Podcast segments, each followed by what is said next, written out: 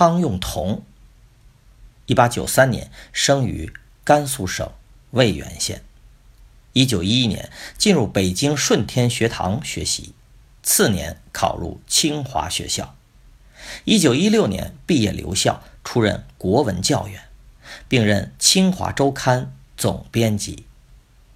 一九一八年赴美留学，一九二二年获哈佛大学哲学硕士学位。同年回国，历任东南大学哲学系教授、系主任，南开大学哲学系教授，南京中央大学哲学系教授、系主任。一九三零年出任北京大学哲学系教授。一九三七年随北大南迁。任西南联大哲学系主任兼北大文科研究所所长。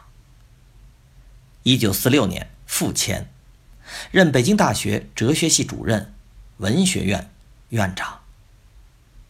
一九四七年当选为中央研究院院士、评议员，兼任中央研究院历史语言研究所北京办事处主任。同年赴美国加利福尼亚大学讲学。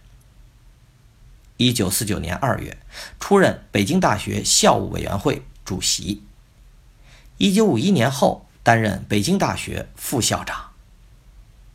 在北大执教三十余年，教学内容包括中国佛学史、魏晋玄学、印度哲学史、西方哲学史等。一九五五年当选为中国科学院哲学社会科学部学部委员。一九六四年五月一日，病逝于北京。